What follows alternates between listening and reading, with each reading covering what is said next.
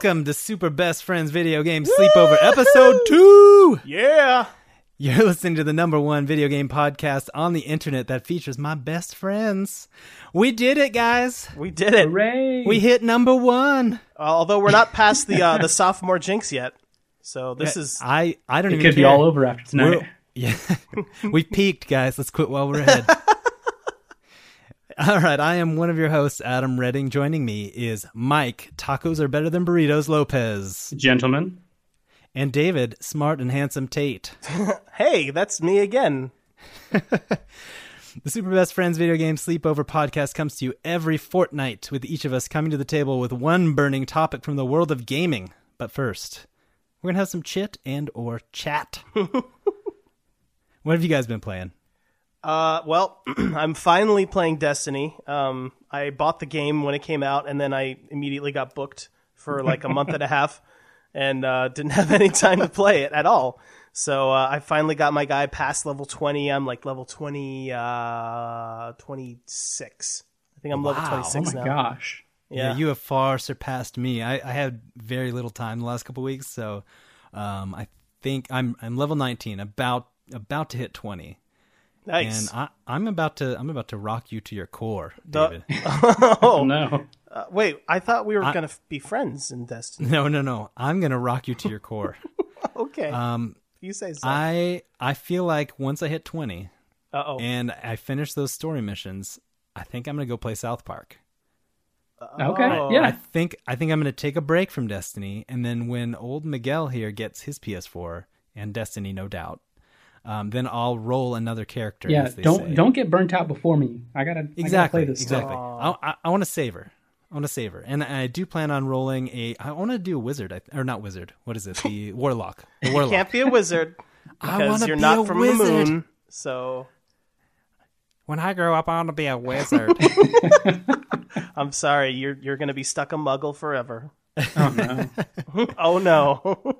what about you, Mike? What are you playing? um, uh, my wife is very disappointed. I'm playing Street Fighter 4 again, which I love and, and she absolutely hates. Which I, It's I so get. good. It's really fun. Uh, It's a really fun game, but probably not fun to watch people play. no, I agree with that. Although it is fun to watch Goldfish play Street Fighter. I don't know if you guys saw that Twitch stream like, like a month and a half ago or I whatever. did not. No, I heard about it, but I didn't see any of it. What is it? Kind of like the Twitch plays Pokemon thing? Yeah, but like the fish just kind of walk or they swim around. They don't walk. They, they're fish. They they swim around in their uh, little cage and uh, fish fish tank. That's what it's called. their cage. Those poor fish in their cage. They can't breathe. Someone has been raising their fish wrong. Things keep David, you were dying wondering- I can't figure it out. The water won't stay in. Uh, these Eh. cages. This this cage is broken. anyway, anyway, the fish would swim around, the camera would see it, and then it would trigger different moves, and it was really fun for a little while. And then, you That's know, funny. I don't think anyone watches it anymore. Well, you guys hear about the uh, Sony PlayStation Experience conference thing that's going It's on? the, in the thing in Vegas, right? Yeah, it's coming in Vegas uh, in December. It's like the sixth and the seventh, so I will never be able to go. Yeah. If it was any other like- month, maybe. Yeah, the sixth and the seventh is like right before my wife's birthday, so unless I trick her, we were we will not be going. uh, he's such a dirty trick, though. I'm gonna Be take like, you. Maybe I'm gonna uh, take you to a show in Vegas. It's gonna be I'm gonna great. take- yeah, you're gonna love it. Oh my gosh, it's gonna be so much fun. Penny slots. It's a it's a it, but it's a surprise. I can't tell you what it is. and then we show up and it's a PlayStation show, and I'm like, hold on, hold on, just just stand over there. I need to play Bloodborne for an hour. It's. All right. Um, also, The Evil Within. It came out. You oh did. man, Have I- you heard of this? I've heard of it, and I would like to play it, but um, I've You're heard scared. I've heard some. No, I'm not scared. So I'm Scared. So I I really love the website uh, Polygon for many reasons. One of which I will share later on tonight. Okay. Um, but uh, the the guy who reviewed um, the Evil Within for Polygon um, said he sent out this tweet uh, saying um, the Evil Within is the best survival horror game in 2006. yeah, I saw Yeah, that. I, I heard that. That's pretty funny, but you know, a lot of people are really loving it for that old school like RE4 kind of feel. Um, I've been trying to talk uh, our friend Daniel into buying it so I can borrow it because I don't I don't have any money right Yeah, now. he, he'll totally do that. Yeah, I was telling him, hey man, you should totally buy Evil Within, and then I'll borrow it and I'll tell you if it's good, and then you play it. It's a fair trade. He used to try to do did. that with me in high school. Yeah, yeah, it's my it's my uh, my mo. Yeah, the uh, that's what I did with um, Wolfenstein: The New Order. He bought that, and I I borrowed it. I played through the whole thing. He had never he hadn't made it out of like the first twenty minutes of it. so good times. Wow. Yeah, that that game it's it's getting mixed reviews. It, it seems like it, it depends. Did you did you love Resident Evil Four? At and the if you time, did, I then did. yeah, yeah. Do you still love it? I don't know. See, that's the thing. find I- out. I, I just I just saw a mod like maybe a couple months ago, and it someone had insult, in, inserted uh, Joel and Ellie from Last of Us. I saw that. into the PC version of the Evil Within, or not the Evil Within, uh, Resident Evil Four. And so I'm uh, I'm looking at that, and I, I started thinking like because it was Joel and Ellie, I instantly think of how great The Last of Us looks and plays. Sure. And then I start looking at how like robotic everything looked in RE4. Suddenly I was like, oh no, the game's not good.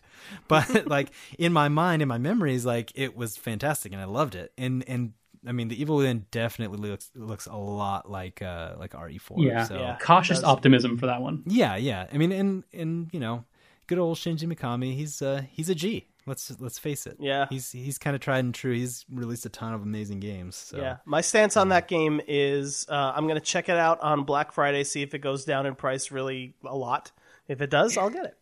Yeah, I, I kind of can't spend sixty on it right now. I'd love to borrow it for free, obviously, Right. or um, or yeah, if it comes down to like 30, 40 bucks, maybe I'll pick it up. Um, but yeah, I keep seeing uh, like some of the some of our, our new Twitter pals uh, posting like uh, PS4 share pictures constantly, and I'm just like, oh, it looks so good. It seems like people are liking it. So yeah, yeah. Yeah, the game that I really want to play right now is Shadow of Mordor. Oh Yes. gosh, yeah, I want to play that. It looks really That- good. Now That game now- is like universally praised. I don't know a single person that's played it that hasn't liked it. Yeah, everyone seems to love it, and that was the thing. Like, I was actually uh, pretty pumped for Assassin's Creed Unity, and then now Shadow of Mordor. I'm like, I don't know if I ruined my life for both, mm-hmm. like big open world kind of third person action adventure games. So I, I was thinking, if I had to choose one, I'd probably go with Shadow of Mordor at mm-hmm. this Sure. point. Good man. Yeah, I think I think uh, Assassin's Creed. This is just a hunch, but I think it's going to be a letdown. You think so? it looks it looks really cool. that I mean, that I like uh, I those like co-op missions of- look amazing. Yeah, yeah, I love the idea of co-oping that game, um, especially with you know now they have like the true uh, indoor outdoor scale thing Yeah. solved. So like you can be hopping on the rooftop and then swing down into a window, and now you're in this interior environment. Like that seems really awesome, and like all the uh, downward um, climbing things they did, you know, to kind of make it to where you don't always have to jump into a conveniently placed wagon of hay. um, you know, to get down from something. So I, I don't know. Assassin's Creed Unity looks really cool, um, but I did just play Black Flag, um, you know, earlier this year. Sure. Mm-hmm. Yeah. Loved, loved it, loved it, and especially because pirates, you know, Yeah. because of like the naval combat stuff was so much fun. Um, but yeah, just just like if it's just running around and, and swording dudes in the face, I think it's got to be orcs. Yeah, I think so too. I mean, the Tolkien universe is just so fun to be. I just want to go. I want an Oculus Rift game that just lets me walk around in Middle Earth like Skyrim. Like that's. Yeah. I just want, and I don't even need combat. I just want to walk around. I want to go to Bree and go to Hobbiton, and Oh, I just want to see it all. Yeah, that universe is perfect for just walking places. yeah, Yes. Yeah, like well, if you think about um, uh, what is it, Project Morpheus? I bet that's going to be at the PlayStation Experience conference. Oh, I'm sure it will be, yeah. Um, That would be really fun. But the only problem is, here's the thing. Here's another nail in the coffin for me. It's fifty dollars for one day, ninety dollars for both days. Oh, jeez. That's so yeah, it would be a pretty pricey day or two days uh, just to go like wait in long lines and play a game for 15 minutes. So, Yeah. But you know, it. I mean, I'm sure for the people who go and get to play, you know, maybe they'll see some new Uncharted stuff, or maybe they'll see more of the Order or whatever. Like, it's probably gonna be really cool. Yeah. Um, Yeah, yeah, you you know, know. you know, that kind of reminds me of a little bit. Um, do you remember when the N64 was coming out and Toys R Us did this promotion where they had N64s in their store like like months before they were released. Oh yeah. Does anyone? I don't. I, I would go. like I hadn't been to Toys R Us in years, and then they, they did this thing, and uh, me and my friend Eric, we went to Toys R Us. Uh, when we were like, it was like we were 16 or something, and my, our moms Mm-hmm. just dropped us off at Toys R Us, and we stayed there for an hour. Just shoving man, little kids in the remember- I- face, out of the way. Out of the way. I get to play it now. Well, there was no internet then, so no one knew about it. So Yeah. we just went and did it, and no one, there was no line. No one else wanted to play, so it was fun. Yeah. Yeah, th- I think that was uh, that's one of my favorite actual gaming memories. Was it took place at a uh, Toys R Us, and it was because I walked in, and I used to go all the time to this this uh, electronics store called Service Merchandise. You remember that place? Uh, It was yeah, it was in sort of. Nashville. I yeah, it was sort in remember it. Nashville, and and so you'd go, and they had like. Uh, what is it? 3DO and CDI and all the weird Yeah, stuff. yeah, that yeah. I do remember on. that. The, Se- the right- Sega Saturn. Yeah, this is right before the PlayStation One uh, came out, and so I used to always like frequent those places and go play like uh, what is it, uh, Dragon's Lair and stuff. Yeah. Um, and so, but yeah, in, this, you know, when you're broke and you gotta you gotta play some games, you're gonna go to Service Merchandise. um, but yeah, so one of my favorite gaming memories was I went to uh, Toys R Us and I walk up and there's a PlayStation One kiosk. and I was like, "Oh my gosh!" You know, I've been reading about this thing in game. What is it? Game Player. Yeah, game Um, game player. Yeah, I yeah, think that I- was right. I was I, I loved Game Player back in the day, which I think actually kind of sort of got bought by Next Generation, which then kind of turned into IGN. I I don't know if that's Yeah, I think but- they are related somehow. yeah, I think it eventually kind of evolved into IGN. So, but anyway, um, but yeah, so I sit there at the kiosk and Wipeout was the the game Oh, that man. I played first, and I remember that first track where you only get two laps, right? And and so you uh, you hop in, and I remember just that feeling, almost a vertigo, as I went up over this hill and went to this crazy Mm-hmm. like long drop, and I was sold on PlayStation, and I've Yes. loved Wipeout ever since because of that. So, Yeah, um, yeah. It good was, uh, times. it's a special, special day. Special memories. Special memories. Um. Oh, did you guys hear about the uh, Destiny Goblins dodge thing? It was on Kotaku. Oh yeah, I did hear Um, about this. it's pretty funny. I, I just saw like, they have you know they're really good about posting uh, animated gifs, if you will. Um, Mm-hmm. No, it's GIF. So yeah, it's GIF. Okay, It's not, but I, well, I won't. Animated gifs. Um, but anyway, the uh, GIFs. The uh, Destiny goblins apparently they shoot at a certain height, and if you're in a room full of them and you need to recharge your energy, hit the down D-pad and you'll sit down, and they'll just be shooting right over your head. That's amazing. They can't get you, and it's just really funny. Yeah, I tried that last night actually, and um, uh, I think it doesn't work if you're not in a room because they were just shooting me in the head. So Oh, oh, maybe the terrain. Yeah, uh, that's probably it. uh, Okay, I get it. I get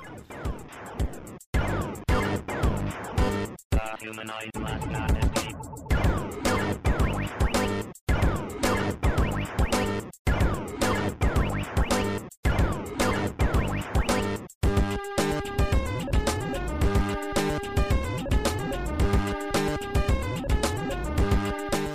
All right. Well, you guys want to hop into some Twitter quick questions? yeah, let's do yeah, it. let's do this. All right. All right. Mike and I just uh, said the exact same thing, by the way. Yeah. Yeah. All right, David. I'm gonna have you. Uh, oh, do you have yours uh, Uh-huh. pulled up? Yeah, I've got them. Okay. Okay. I want to have you read the first one from Chill with a PS4, and here's why. Oh, do you mean Mikey? Mikey. Yeah, Mikey. Chill with a PS4. All right. Uh, he is a New Zealander. Oh, And I thought, who better to read in an awful New Zealand Oh, no. accent than David? oh no. Oh, okay, I'll try. Just give it your best. Give it your. I'm sure Mikey will be rolling his eyes, eating every minute. All right, here it goes. Should next gen games be way longer in beating than current gen games? Title? I don't know. It's so hard. That's, that's a tough accent. It's a tough accent. Amazing. But I was did kind of South I would've. African almost the way I did it. The entire better than- New Zealand fan base popped off. I'm They're sorry, guys. I'm done. I'm done Australian with these super best friends. and New Zealand are the two accents I well, and also South African, but I just can't do them. I just always slip back into Cockney when I when I try to do them. So. Hello, governor. Hello, governor. Put another shrimp on the barbie, eh? Like it's just It's so bad. it's terrible. we're we're pretty far off the rails. Yeah, but yeah, let's to, to answer his question. Uh, should next gen games be way longer in beating? And I, I like the way that's phrased too. Uh, than, It is than, great. than current gen titles. I say nay. Uh, I'm going to know, agree with you. definitely Absolutely not. not. And here's why. Well, first off, next gen games are crazy expensive to make right now. They require Sure. these massive teams just making the the most detailed environments we've ever seen in games. Um, but also, I I feel like there's kind of a sweet spot for every genre. Like, of course, if you're going to make you know a JRPG, you're probably going to want to make it like you know 50 hours, even though you don't have to. Right. Yeah. But that's kind of what people expect from that genre. Or like, but uh, we talked about Alien Isolation last week or two weeks ago, um, and that that was a game that got criticized for being too long. Um, Yeah, maybe the, yeah. maybe they were trying to deliver on this kind of expectation, but um, I heard several different reviewers saying something along the lines of, um, you know, if this game were six hours long or, or five hours long, like something like Outlast was, Right. um, then maybe they would have given it a better score. And I, I feel like, yeah, I mean, there are I've played some amazing, amazing games uh, this last couple of years, indie titles and things that only took a, a few hours, uh, Sure. or, t- or even like two, three hours Yeah. to finish. I remember uh, I played Journey, and I just played it in one sitting. Oh Yeah. And it was so much fun. so good. Yeah, I, I wouldn't. I, I wouldn't change a thing about that. Yeah, I don't. Yeah. I don't think every game should be the length of Journey. I mean, that's that's. Oh, that's yeah, of course not. Special special cases. There, there's a good short game. I honestly, I think a game should be as long as the story is, and sometimes it feels like developers will try to stretch out that story just to have it take this many hours. Like that's Right. actually one thing I'm a little worried about with Dragon Age Inquisition coming up. They just Sure. they said that that game will take players between 150 to 200 hours. uh, to I don't. beat. Oh. I But that's don't have that kind of time. That's, That's everything. too in the many game, hours. though. That's the That- problem. Is is I, I know my case is not everyone's case, but I'm married and I have a kid, and I don't have 200 hours to sink into one game. if it's 200 hours long, I'll never finish it. Yeah, but Two the, hundred hours is like more than I game in a year, probably.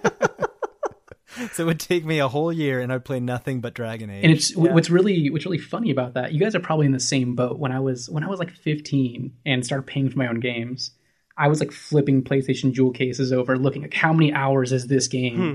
If it's less than 40, it's right in the garbage. I don't. I, it, it has to be worth every dime. I'm not going to spend my hard-earned cash on a ga- any game that's less than 40 hours. Right. garbage. and, and it's Yeah. it's very strange. Like I don't think back then you could have ever convinced me that like a game that comes out and it's an RPG like Child of Light and it's like twelve hours long and it's perfect.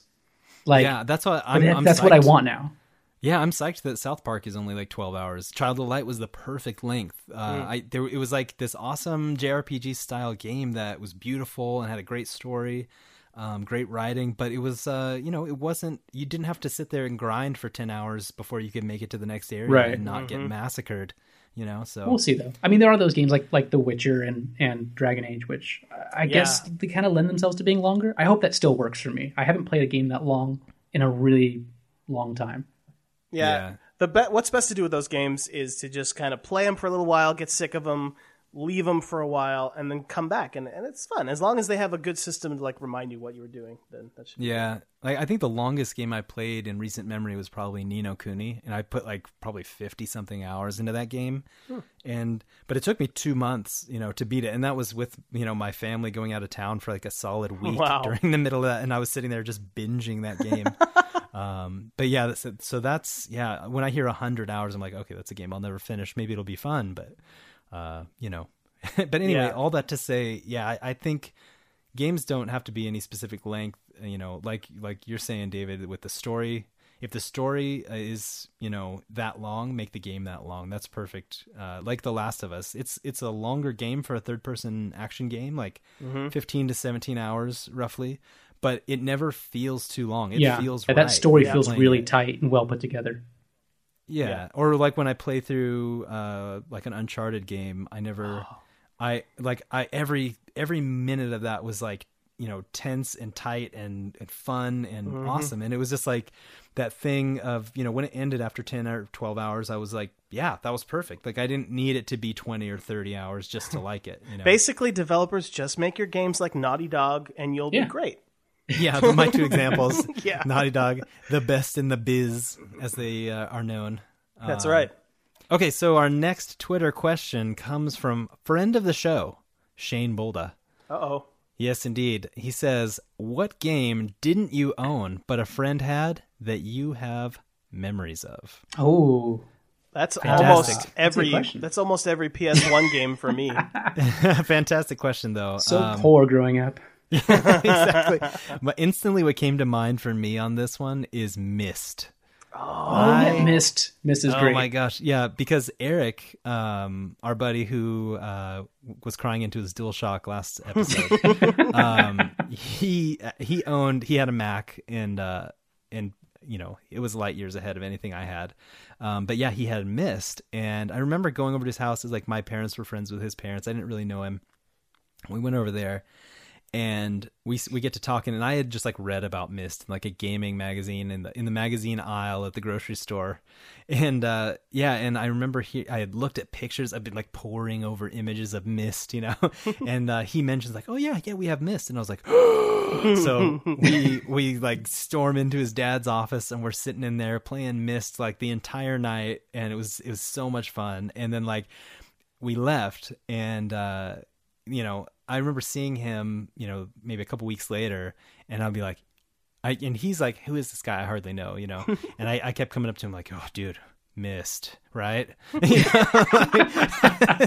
and just like oh man i think i figured out what that one puzzle might have been you know? And then like i ended up going back we ended up actually becoming real friends. Um but yeah Myst man. It was and then i had another friend who also had Myst and or Oh no, it was Riven. I played Riven Right. like the Dickens over at the Clark's house. Um, actually, both Myst and Riven. Anyway, regardless, that was mine. What, what about you guys? Uh, well, I so we we talked about this last podcast, but I uh, was I purchased an N64 instead of a PlayStation One during that era. Mistakes. No, it was not a mistake. Live and learn. Hey, without me, you would learn. never have been able to play GoldenEye, my friend. So That's true. That's true. Uh, but uh, I- I have fond memories of two games that I'm sure I never owned because I didn't really have a PS1. Um, Final Fantasy VII. Um, I, I remember. Oh, yeah. I remember that game, and also Metal Gear Solid. Oh, yeah. That game, So good. game was so good, and uh, you know, I never really owned it, but then I got to play it for myself um, when they released it on GameCube because I just kept buying Nintendo consoles for a while there. But uh, Yeah. so it came out on GameCube, and I played it finally, and it was awesome. You were, yeah, you were on the wrong side of history for a little while there. what about you, Mike? Um, I'm gonna have to go like into the wayback machine here. 1989 Ooh. Ninja Turtles for the NES. Oh, yes. First of all, the game's impossible. Oh, it was so hard. So hard. I, so here's that's kind you of ta- now? Are you talking about the original one or the, or the arcade port? No, no, no, no. The, the original NES came after the arcade. The- We, we choose a turtle, and Donatello is the only useful one. And uh, and I could never pass that swimming level, like where you're at the dam and you have to disarm the bombs. Oh, Okay. yeah, I couldn't get farther so than that. I would just play the game up to that point every time and then quit because I, I couldn't do it. Now I got a little further than that. I actually could. I got to where I could beat the first level and the dam level in my sleep, but that third level where you're driving the turtle van around, Yeah. I had no clue. I just could not ever figure out how to pass that. and then so I kind of gave up. And then maybe two or three years later, I was talking to this kid I met in uh, at- at school, and he was like, "Oh yeah, I've, I beat that game," and I was like, "Yeah, right. Nobody can beat that game." And uh, and then he invited me to his house one time, and I wa- I sat there and I watched him beat that whole game, and I was blown away. I like that you challenged him so much that he had to invite you over just to show you. Just that to show you. I, cha- I challenged his honor, and he followed through. the I remember one of one of the funniest things about that. I guess and this might be cheating because I kind of ended up owning that game. Was that um, I used to play it at my friend's house, and then I ended up borrowing it from him. Like he borrowed one of my games, and I borrowed uh, Ninja Turtles, and then he moved away, and I never got my game back. He never got his game back, so I I ended up keeping Ninja Turtles. Still never beat the damn. That's uh, that's actually how we came upon uh, Mike Tyson's Punch Out for the NES. Oh, Oh, that's a great game some, too. Some kid traded it to my brother thinking he was getting one up on him because when we got the game, we looked inside and there was honey inside the cartridge. Oh. and so the kid obviously thought, oh, accidentally spilled a bunch of honey into my game somehow. I'm going to trade even this to some, I don't know, I'm going to trade this to some poor sucker at school. And then so we cleaned it out and it played fine and we kept it for years. It was the greatest thing. wow, that's amazing. But All right, next question actually comes. I mentioned the Clarks. I Yeah, you did mention the Clarks. Riven. this. Riven. This yes, and the next question actually comes from Ryan Reeds. Good old Good old friend. Ryan Yeah, Reeds. good Good guy. old Ryan. Good old Ryan. Uh, one of my favorite people. I don't know if I've come on record to say this. Oh, there but you Ryan, go. Let the record show. let the record show that Ryan is one of my favorites of all the people. um, and uh, yeah, and his and his brothers too, for that matter. They're all solid gold. Played I played in a band with Ryan for a little while Oh, back that's in the right. day. I forgot about And that. I Oh my played, yeah, I gosh. played yeah, I played drums in a band with Ryan, and then uh, played guitar in a band with his older brother Sean. So, Yeah. good times. I knew that part. Good times, great oldies. Speaking of uh, speaking of old Ryan, um, I met him on Twitter, and he was kind enough back uh, when the Destiny beta was going on to get me a Destiny key. Yeah, With- that was awesome. And he didn't know me from Adam, which now that I think about it, that phrase doesn't work with you on the podcast. But He did know you from Adam. but yeah, it so anyway, Ryan. Ryan Ryan uh, writes in, or actually he he tweeted he, he mentioned us in this in this question that was kind of posed to a few folks on Twitter, and so I told him I would take it before the super best friends and we would consider it. Mm-hmm. Um, and uh, yeah, so the question is, what are your thoughts on items and content disseminated through randomized packs? Ah, See, Ryan Ryan's a thinking man's gamer. Right. He comes up with these very heady topics. It's a good I question. I like yeah, it. I love them. So I don't know. What do you think? Uh, I'm- what do you guys think? I'm going to say that's really game dependent. Yeah, Um, I was going to say the same answer. I think in a game like Hearthstone, you have to have that. Otherwise, everyone just buys or gets the, the best you know cards they can, and it's it's a pay to win. But in other Yeah. games, it's incredibly frustrating, and I hate it. Um, and a, a good example of a game that does it right uh, was League of Legends. I love the way they did it. There's tons of characters you can unlock, and you can go ahead and pay money and skip the wait and just buy them right now. Or if you just want to play matches and have fun, you'll earn points, and you take those points after you save it up uh, enough after each match, and then buy whatever you want with those points. So nothing is locked away from you. You just have to invest time instead of money. And because it's not like a Hearthstone game, it's it's not people paying to win. They're just getting maybe the newest characters or content um, or aesthetic changes to the game with their Yeah. with their money, and you can avoid that whole randomized thing. That's that's a great way to do it. Yeah. Yeah, and I, I agree. I think I I think it definitely comes down to how the game implements it. I think he's he's been playing a bunch of uh, Mass Effect 3 uh, multiplayer and been really frustrated by Yeah, the that way is so I, I feel his pain on that one because Mass Effect 3 multiplayer, you do not accrue points quickly at all. And it's so random that like you could you can play for days and days and just get no progress at all. Yeah. Yeah, there's a couple of schools of thought on on that. I think you know because back in the day there was this whole, uh, you know, kind of like underground network of information about games. You know, like you heard from your friend whose brother you know was able to beat the Ninja Turtle game, how how you did this or how, where you found this item or whatever. And with randomized packs, that that stuff is all gone. But Yep. It does make it to where everyone has to earn it themselves, you know, and as long as the system's not too punishing, um, you know, it, it does make it kind of thrilling, you know, when you finally get that legendary item or you finally get that thing. But the other side of that is, yeah, when it takes too long to do it, then it's really frustrating. So then given given that uh, would you guys say that works in Destiny? I would say it's right down the middle in Destiny. There are times when I'm playing and I get just enough gear and I, you know, I want to get that one more level tonight, you know, sort of thing. And um, there are times where that just does not happen and it's really frustrating. But then I'll, I'll hop on and, pl- uh, and play again and it will work. And, you know, it'll be a completely different, you know, experience. So, Yeah. And I'm sorry Yeah, for that ding, by the way. That was a text.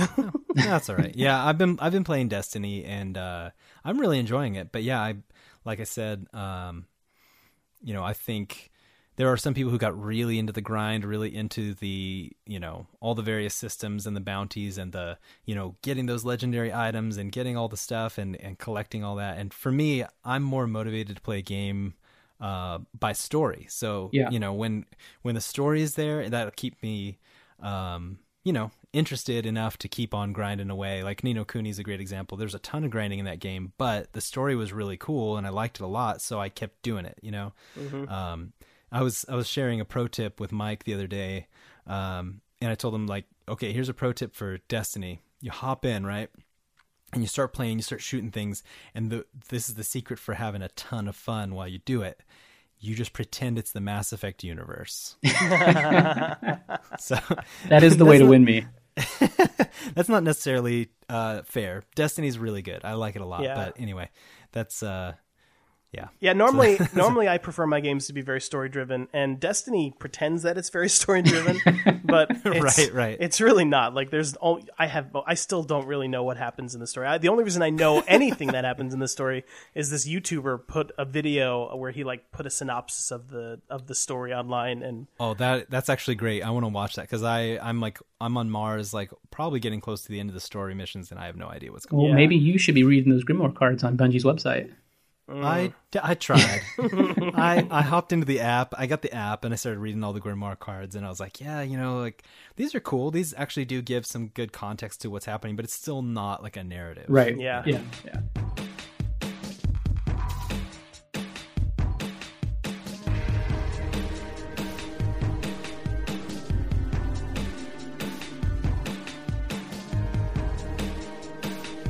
Hey, let's hop into um our Topics. meat and potatoes topics. Topics. Topics. topics. Hey, you know, last Yes. last week I or last time I said I liked meat and potatoes a lot. Um, really, I just like meat. I don't like potatoes. You don't. that much. We, we you don't like potatoes. Yeah. Yeah. They're starchy and delicious. Potatoes are Yeah. what you eat because you can't eat meat all the time. You know. Yeah, David, you are alienating our UK listeners.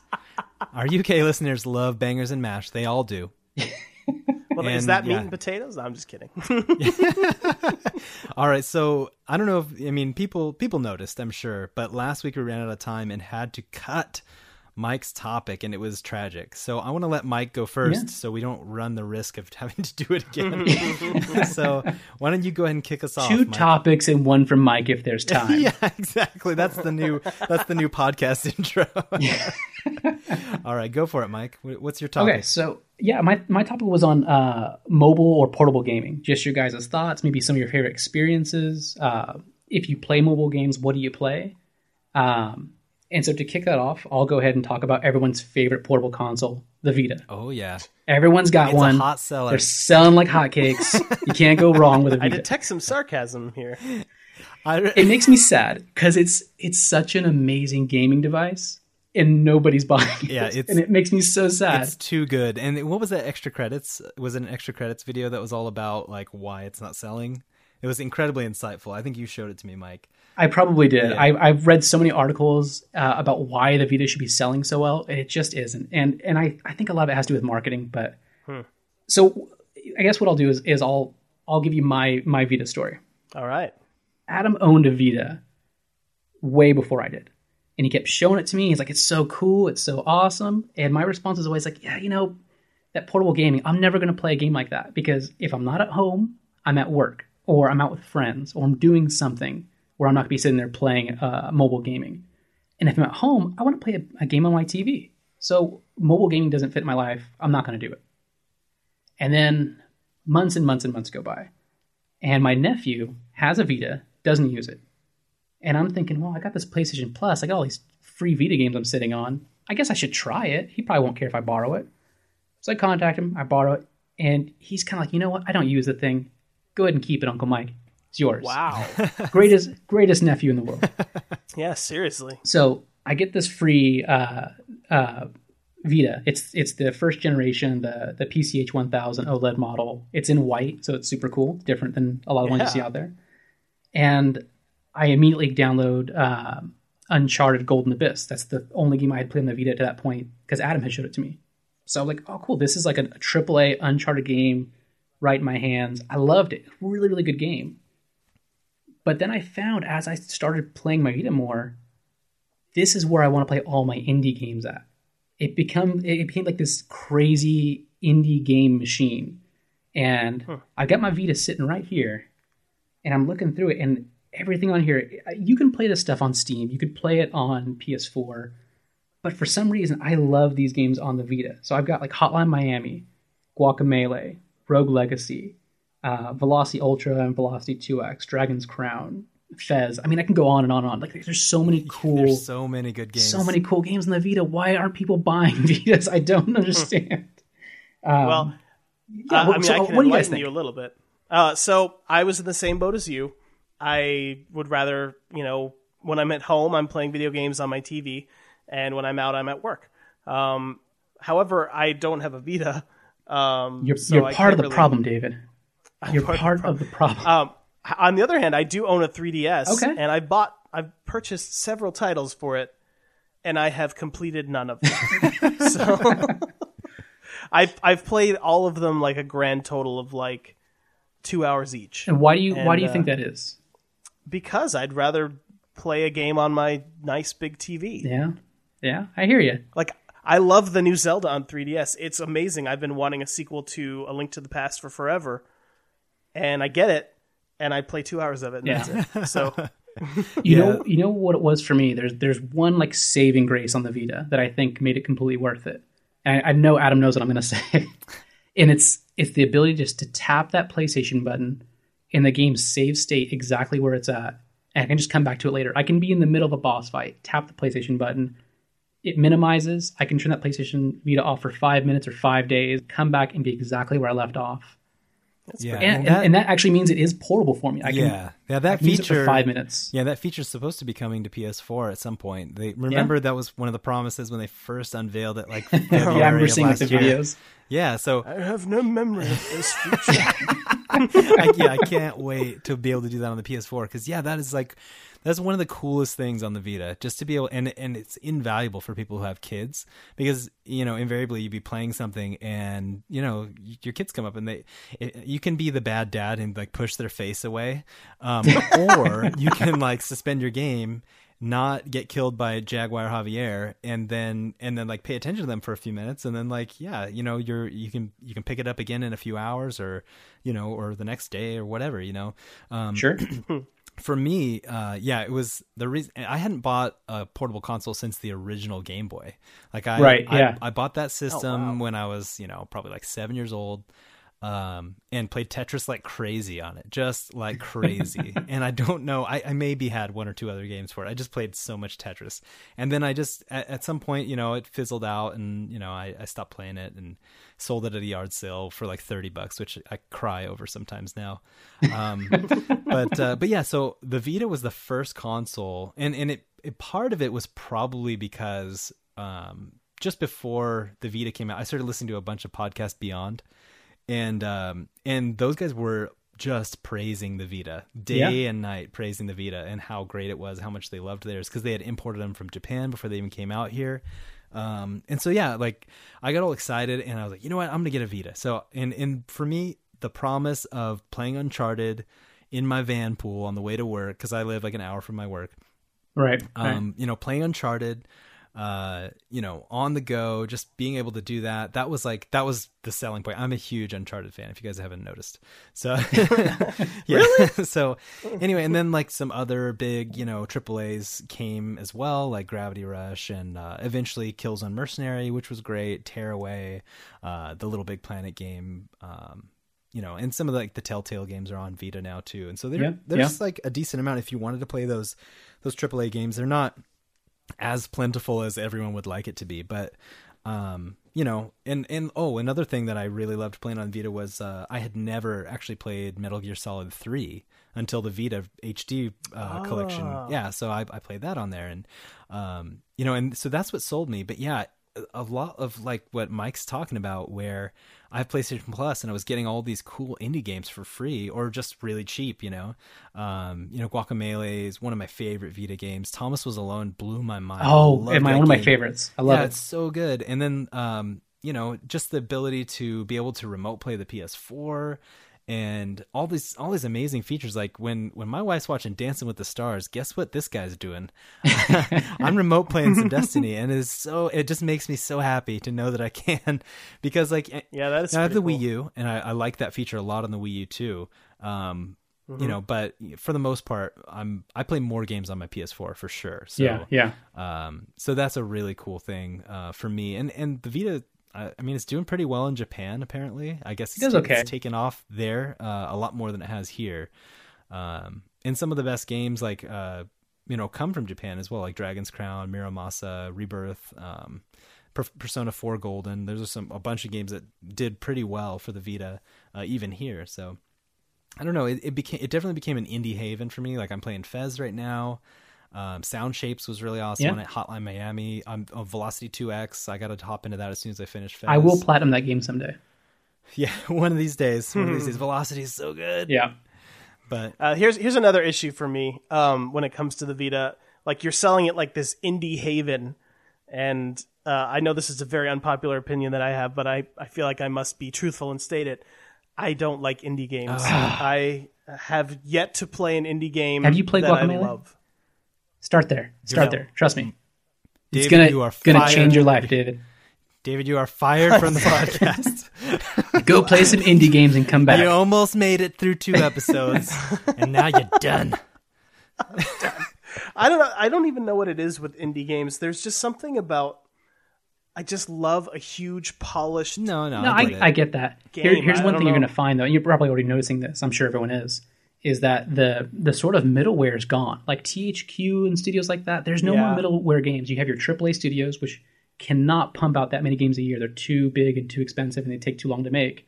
And Mm-hmm. you got indie games, and those indie games, man, they're getting better and better.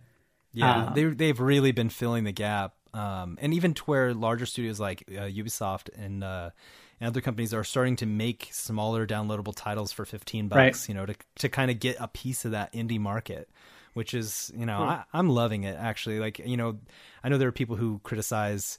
Uh, you know the PS4 or or the Xbox One, you know, for having too many indies, um, indie station and all that nonsense. But like for me, it's like the more games, the better. Like I love a ton of indie games, um, but yeah, uh, David, Yes. moving right along. What what Oh, is oh, my what is your topic. topic? Sorry, I thought you were just calling my name. I don't know. Okay, Um, you can you can so- stay on the podcast. All right. Okay. Okay. Phew. Okay, that's good. um, so so last week was my birthday. Uh, I'm not going to tell you how old I turned because I'm You ancient. turned old. but uh, I turned old, you guys. But um, October eighth uh, was a Wednesday, and uh, the day before, I noticed that there was this contest that Polygon was hosting, uh, where they wanted you to share your favorite Star Wars memory, and you had the, a chance to win a VIP. Oh, I don't know if it's VIP, but like just a pass to go to go to this video game unveiling. It was an arcade game from. Uh, shoot, I forget the Namco. I- I wanna say I don't Namco remember. Bandai. Some is Or Bandai Yeah, Namco, it whichever might be one it is Namco now. Bandai. They changed recently. Bandai Namco. Um, yeah. Uh, so so I posted my comment that I shared on the last podcast of the the guy who came up to me, you know, and did the best Anakin Skywalker impersonation ever. and I shared that comment, and they loved it, and I won. Oh, Of course you did. so Amazing. um, it was your birthday. of course I did. Yeah, Kotaku. It was my birthday. Kotaku and, Yeah, I did and tell them Polygon that. love you too. Yeah, that's true. They love me, but we'll talk about that later. Um, anyway, so I so I go. It's in New York City, and um, so I go to this this. It's like a club that they do this unveiling in. Uh, it's the first like official video game event I've ever been to in my life. Um, I, I didn't realize. I guess people dress up for these things. Everyone was wearing suits and um, like they just looked really fancy. There were a lot of people from Japan there because Namco Bandai Sure, is sure. a J- Japanese company, and um, it was just really cool. And you know, then you know they have a countdown on the screen, and then it goes black, and then um, you know the the screen does this this thing. They show stuff, and then they pull the black curtains away from these big arcade um, machines. Um, and it's a game called Star Wars Battle Pod. Pod, yeah, Battle Pod. That's right. Um, and uh, there's just this gigantic thing. So it's like those really good arcade games from the '90s where you'd go in and you sit down like a- and like it's a like, booth game. immersive. Yeah, it's like a booth game. Daytona. Yeah, there, I remember Daytona. Let's go away.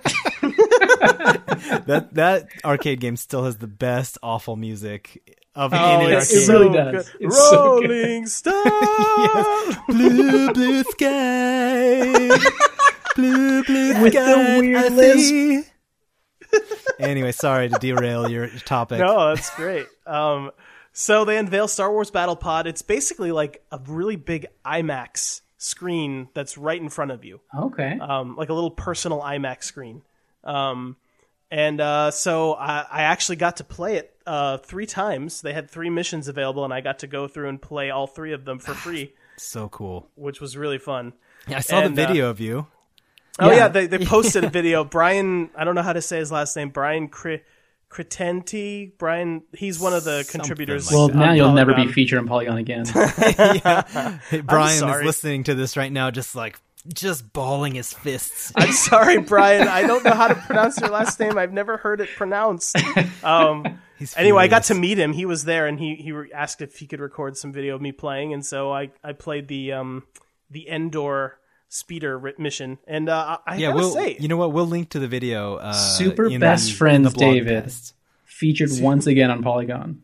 yeah, the Yeah, second I time. know, I know. One of my one of my PT videos was featured on Polygon and Kotaku like back in the summer, so that's Yeah, what they're talking about. We were just looking at that right before we started recording the show, uh, Mike, and uh, David has like eighty thousand hits on that video. That's amazing. and all the rest of like the other one has like a thousand. You're so, like, you're gonna pretty be internet awesome. rich. Yeah, good old fifty eight dollars from oh man, eighty thousand views. Um, anyway, um, so I got to play, and it was really fun. Um, it definitely reminded me of like the heyday of arcades in the '90s, where you just have this really cool but really short experience that just makes you want to go back and play it again. And fortunately for me, I got to do that for free. Now, does it Um, does it hold up against the old school Star Wars cabinet, like Yeah, that- wireframe? Yeah, the old 1983 sit down. I know, loved that pop- game as a kid. The graphics are a million times better than that. Okay. Okay, Um, all right. However, they did not feel more advanced than, say, the PlayStation 4's graphics, which I found very interesting. Um, Well, you know what? And I've- also the and I've been noticing that. Yeah, I've been noticing that like the last few years, consoles. I mean, in granted, arcades have kind of been dying out. yeah, um, yeah. Without the kind of like the resurgence of like the retro barcade scene, uh, Mm-hmm. which I which I love. Um, I still have I have to go to one of those in New York City. Oh, they're so fun. Just you go, you grab a brewski, you sit down, you play some Galaga, whatever. But um, yeah, it's awesome. But it yeah, I mean, fun. aside from that, yeah, I mean, a lot of these games that you'll see are like, oh look, I, I don't want to pump a quarter into that thing. It doesn't even look as good as my PS3. Quarter? what arcades are you going to where you pump in a quarter now? well, I just showed my age. I don't want to pump five dollars into that thing. Yeah, it doesn't even look as good as my PS3. Yeah, Yeah. but so anyway. Dave and Buster's has this game right now in New York City. Okay. Um, but they're char- I think they're charging something like three dollars a session. Okay. So- that's, and they're that's like- about what I expected. And the Yeah. sessions are like two minutes, two maybe Oh. three minutes. Oh, no. Yeah, dollar Yeah. a minute. yeah. So it's it's really expensive. So what Yeah. what uh, what missions were available for you to play? Uh, what levels? They had the um, Death Star trench sequence from Oh, the first okay, Star cool. Wars. So awesome. Yeah, I've only had- played that in wireframe. Is it better? I know. Oh, me too. it's, it's way better than in wireframe. Um, they also had uh, Endor, which I talked about, which you're Yeah. like speeding through a forest. Yeah, a that's- stormtrooper I jumps think on that's your. that's the video that's on Polygon, right? Yeah. Yeah, that's yeah, that was really cool. saw. and then they have the uh, the star, the Death Star sequence from Return of the Jedi, where you go into the Death Star Oh, and okay, you fly yeah. through, and then you blow Oh, up. so the- cool. That sounds Yeah. fun. It, it's really fun. Now, but, how- like, how does it the control? Graphics, um. Well, hang on. Let me. Let me let Yeah, me yeah, go for it. Go through the whole go thing. back. Um, the graphics are cool, but they're not better than PS4. However, the screen uh, is this gigantic screen, but the resolution did not was not high enough to support Oh. that screen. Um, like that's something about IMAX. The reason IMAX looks so good is because they it's not a 35 millimeter thing that they're projecting onto there. They're projecting a 70 millimeter thing onto Right. there. Um, so like you need more resolution when your screen is bigger, and this this screen it was pretty pixelated. It took my eyes a really long time to adjust to how pixelated it was. Um, uh, as far as controls, though, it handled really well. Um, I believe in the P- Polygon review, uh, they mentioned that it's r- like it really feels like you're in control unless you like deliberately start trying to go somewhere else. um, but they do a pretty good job of directing it. Like it is on rails, um, and you really can't like all you can do is turn your camera. You're not really changing where you're going. Oh, I saw one guy. I saw one guy like driving sideways trying to go somewhere else. um, but uh, funny. but overall, it's pretty fun. It's it's a really good illusion of just like being really immersive. And there's like wind blowing on you, and the seat rumbles when there's explosions That's really cool. and uh, it's fun. But it really made me miss the the heyday of arcades in the 90s. Like, Yeah, Yeah. yeah. going to an arcade and playing uh was it Time Bandits? Was it no, what was that movie? What was that Time game? Crisis. Time Time, Crisis. Time Crisis. Yeah, you That's step on the little pedal and pop up. Yeah. I remember I had this friend who his uh, his mom was basically rich and uh, and so she and just Basically. a, a junior hire's dream, she would take us to the family fun center and just drop us off and give us each twenty dollars. Oh my gosh. Gosh. Yeah, and it was like just, and it's not like his birthday or anything. I'm just like hanging out with him, you know. so we just go, and it was just like a dream come true. You just get like so many quarters, and you just play Mortal Kombat 2, and uh, yeah, and like all these other arcade cabinet games that you know. In those days, like th- those games were so much better than what you could get at home. Yeah. So Yeah. it was just this miracle of gaming. Um, but So yeah. it gave me it gave me this thought though. Like I think the reason arcades died out is because consoles started catching up, PC started catching up, and then they overpassed the, the arcade systems.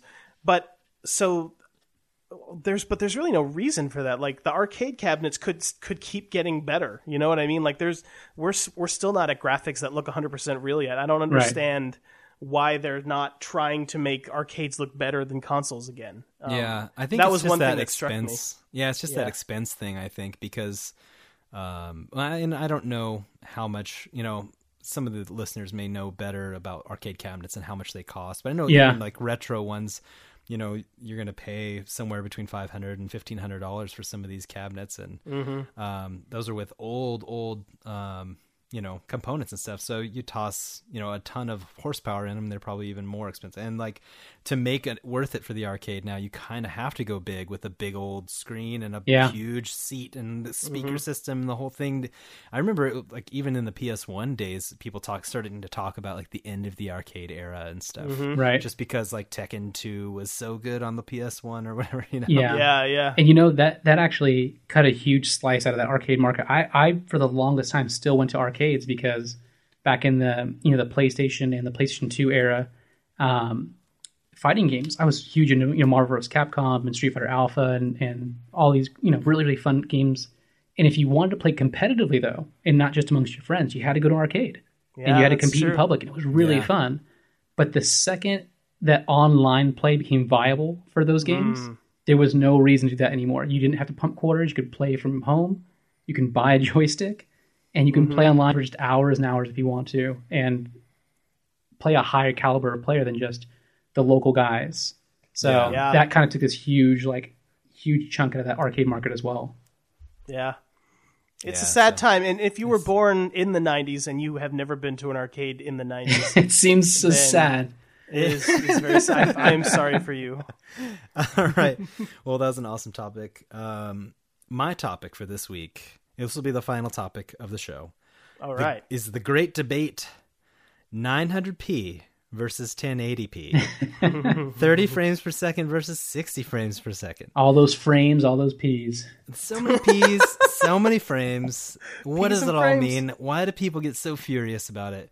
Um, what kicked all this off for me, at least, and I and Mike and I went back and forth on Twitter a little bit about this. Yeah. Um, was the Assassin's Creed Assass- Unity. Yeah, Assassin's Creed Unity senior producer uh, Vincent Pontbriand. Nice pronunciation. I don't know Yeah, if that's well correct. done. at all. Sounds it sounds legit Just though. throw a little French uh, accent on there Yeah. and no one will know the difference. Vincent Pontbriand. uh, so I don't know if that's accurate, but anyway, apparently he, he he said that they wanted to avoid all the debates and stuff, quote, um, which then exploded into furious online debating because what he was referring back to was the fact that AC Unity would run at 900p, 30 frames a second on both Xbox One and PS4.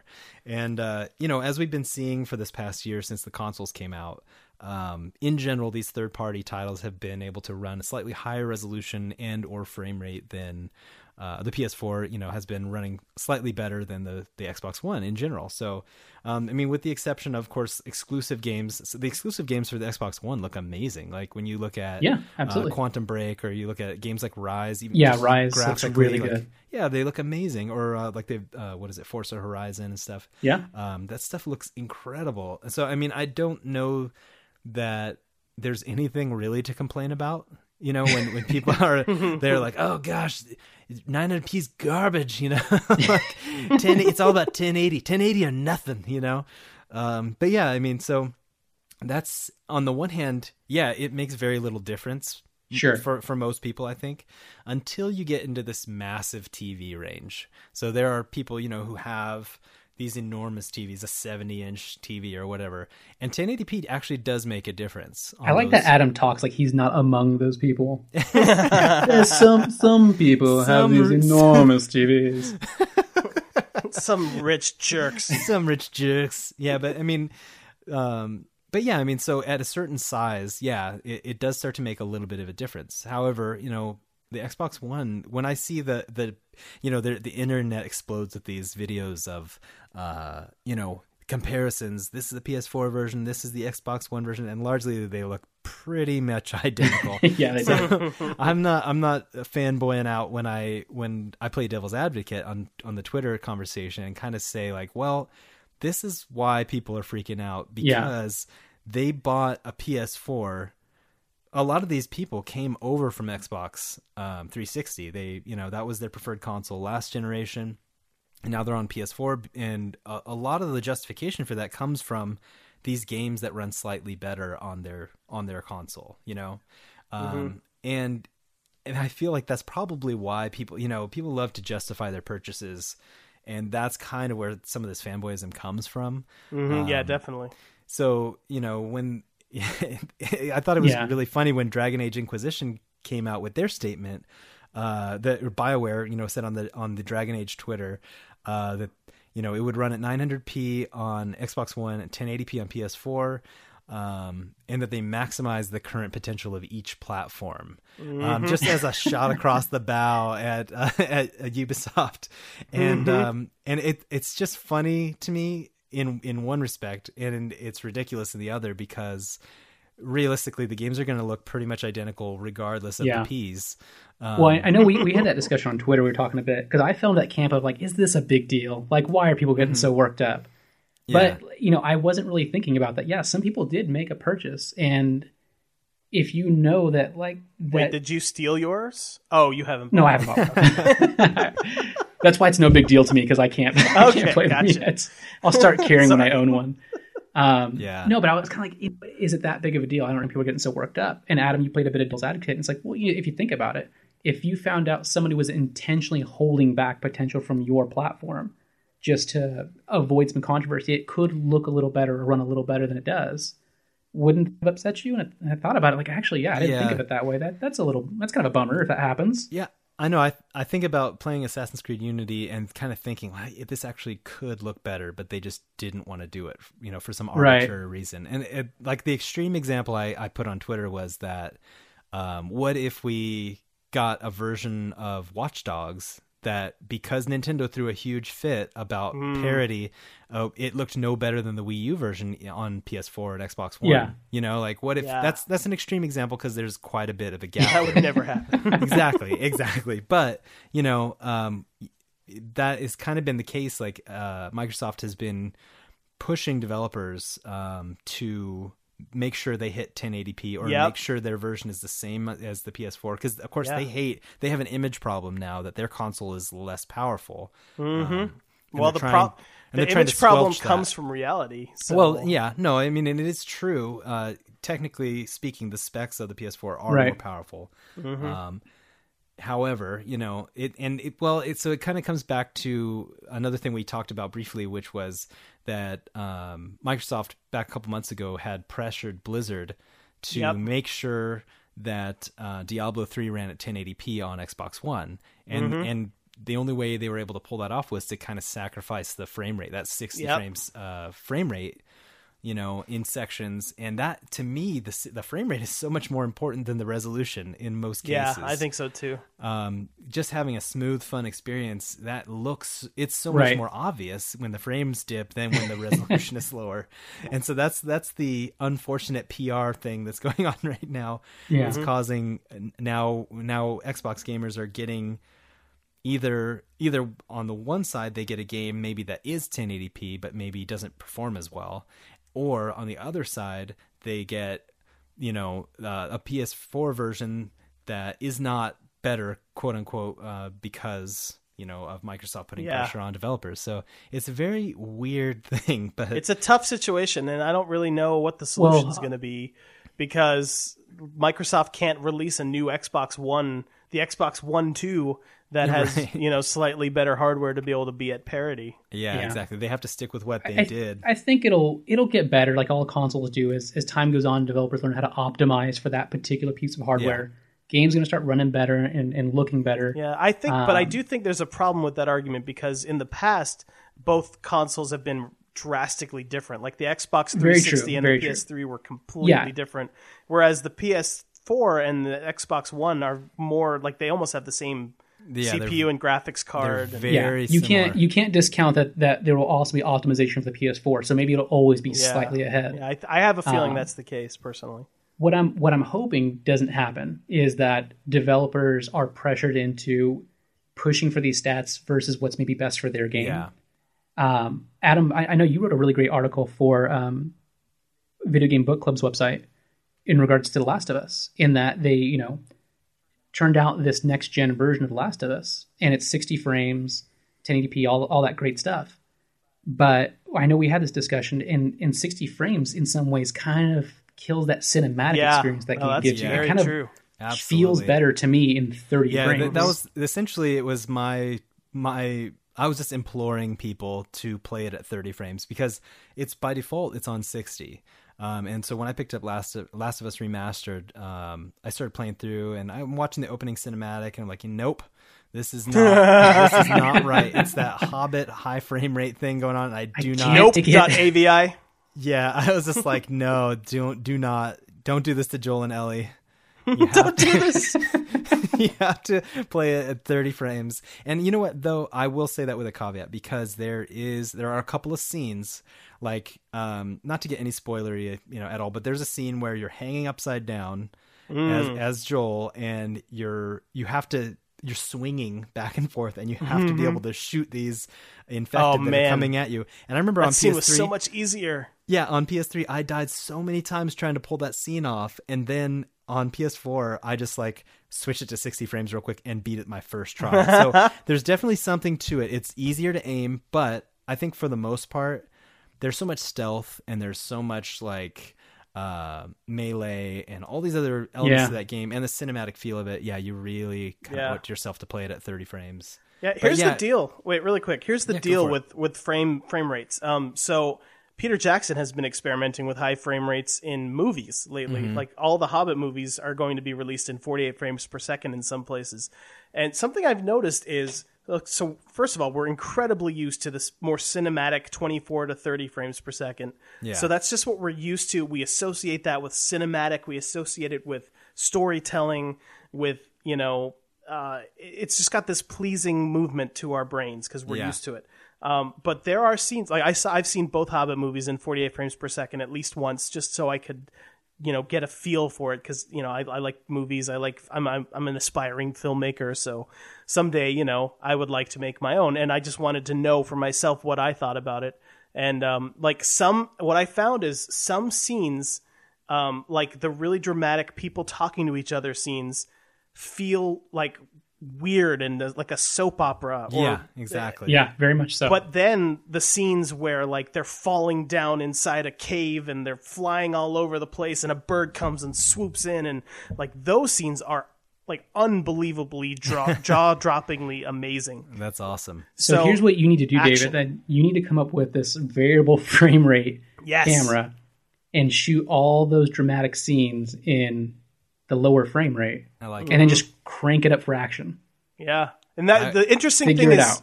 If the you hard could do it, yeah, if you could do it subtly enough to where people didn't notice it, then that would be and make. Yeah. everyone motion sick. Yeah, I was wishing that you could do that for Last of Us, like make all the cutscenes play in 30, uh, and then just play some of the high action scenes in, in 60. just slowly cool. ramp it up to 60 frames per second. yeah, that would be kind of cool. But um, all right, but that anyway, that was that was the gist of my topic. Yeah, just uh, um, the fanboyism, the 1080p, the 60 frames a second. People want 60. They, I think they, I think they think they want 60 for everything until Mm-hmm. you know someone comes along. Uh, to Ubisoft's credit, they actually describe or explained why they did 30 frames a 2nd Mm-hmm. on Assassin's Creed. And I think, yeah, for some games, it's not right to have 60. You know, Yeah, going I the time. agree. For for shooters, a lot of the time, Yeah, 60 almost 100%. Yeah, a 60 frame a second shooter looks amazing, but like Destiny's 30. Yeah, you know, Destiny's and it- 30. and it looks gorgeous. And I, so I feel like if you can ramp the detail up, or like something like Infamous Second Son, you know, if you can ramp the detail up and the effects up and all this stuff that, and keep it at 30 and have it still be fun and smooth to play, like I'm all about limiting that frame rate to get more detail if you have to. you know? Yeah, yeah. But anyway, so I believe that ought to do it for. That ought to do. All right. That ought to do. Yeah, that was. uh, you know what, guys? I have to commend us. you guys are- were really good. We're gonna are end every episode excellent. patting ourselves on the back. guys, we're are- so awesome. We are excellent podcasters, you guys. All right.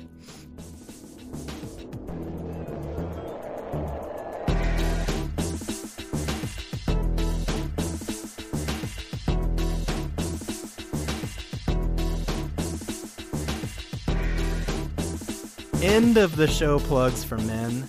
Oh yeah. Yes, I'd like to uh, plug our Twitter. SBF VGS podcast. Of course, it stands for Super Best Friends Video Game Sleepover. I am Barry White. Mike is Taco Douglas. David is David J. Tate. Yes. And yeah, on PSN, I'm also Barry White. If you want to become my friend, become my pal, We've, I've already had a few uh, folks from the podcast uh, befriend me Oh, on the PSN, awesome. and Yeah, it is I've I've done so as well. You guys can find me on PSN at taco underscore Douglas. Yes. yeah, and uh, my my Twitter handle and my PSN ID are exactly the same. So Excellent, excellent. Um, I don't play as much Xbox, but I do have a 360, and I'm also Barry White on there. Um, of course, uh, David has his Sir Dative uh, gaming channel on YouTube. Oh yeah, He's got Sir some really good videos on there. Hey, there. you know, I want to go ahead and spell that for you guys this time Yeah. because uh, I kind of left that up in the air last time. It's S I R D A I D V, yes. and so it's just a misspelling of David, Sir David. And then also, if for all of your freelance video and motion graphics needs, Sir Dative is your man. Yeah, You can well, contact him. contact me on Twitter. That's probably the, your best. yeah, best Twitter, bet. Twitter. So if you, yeah, if you have any like After Effects motion graphics that need to be done or visual effects, I'm a big fan of compositing. I can do nuke compositing.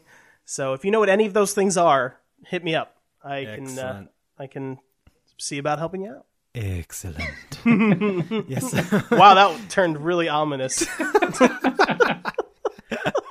so um yeah oh yeah i wanted to say thanks to eric our uh, our pal uh who left Our us pal an, Eric. an, an amazing uh itunes review Oh, thank you, Eric. um yeah he said worth five stars um, just for the theme song alone, and he said Very one true. episode in, Very true. one episode in, and it's already changed my life for the better.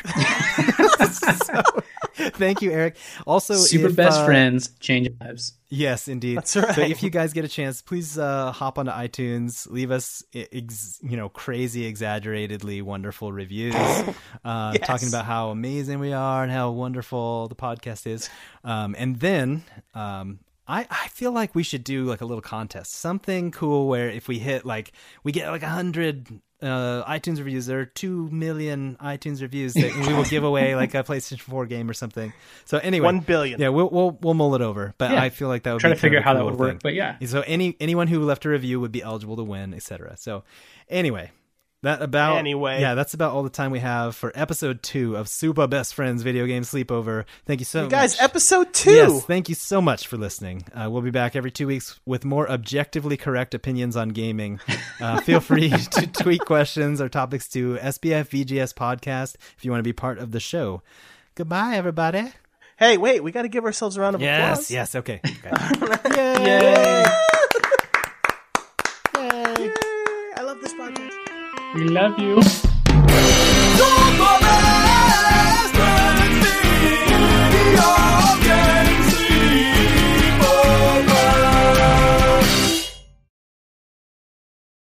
I have no memory of this feature.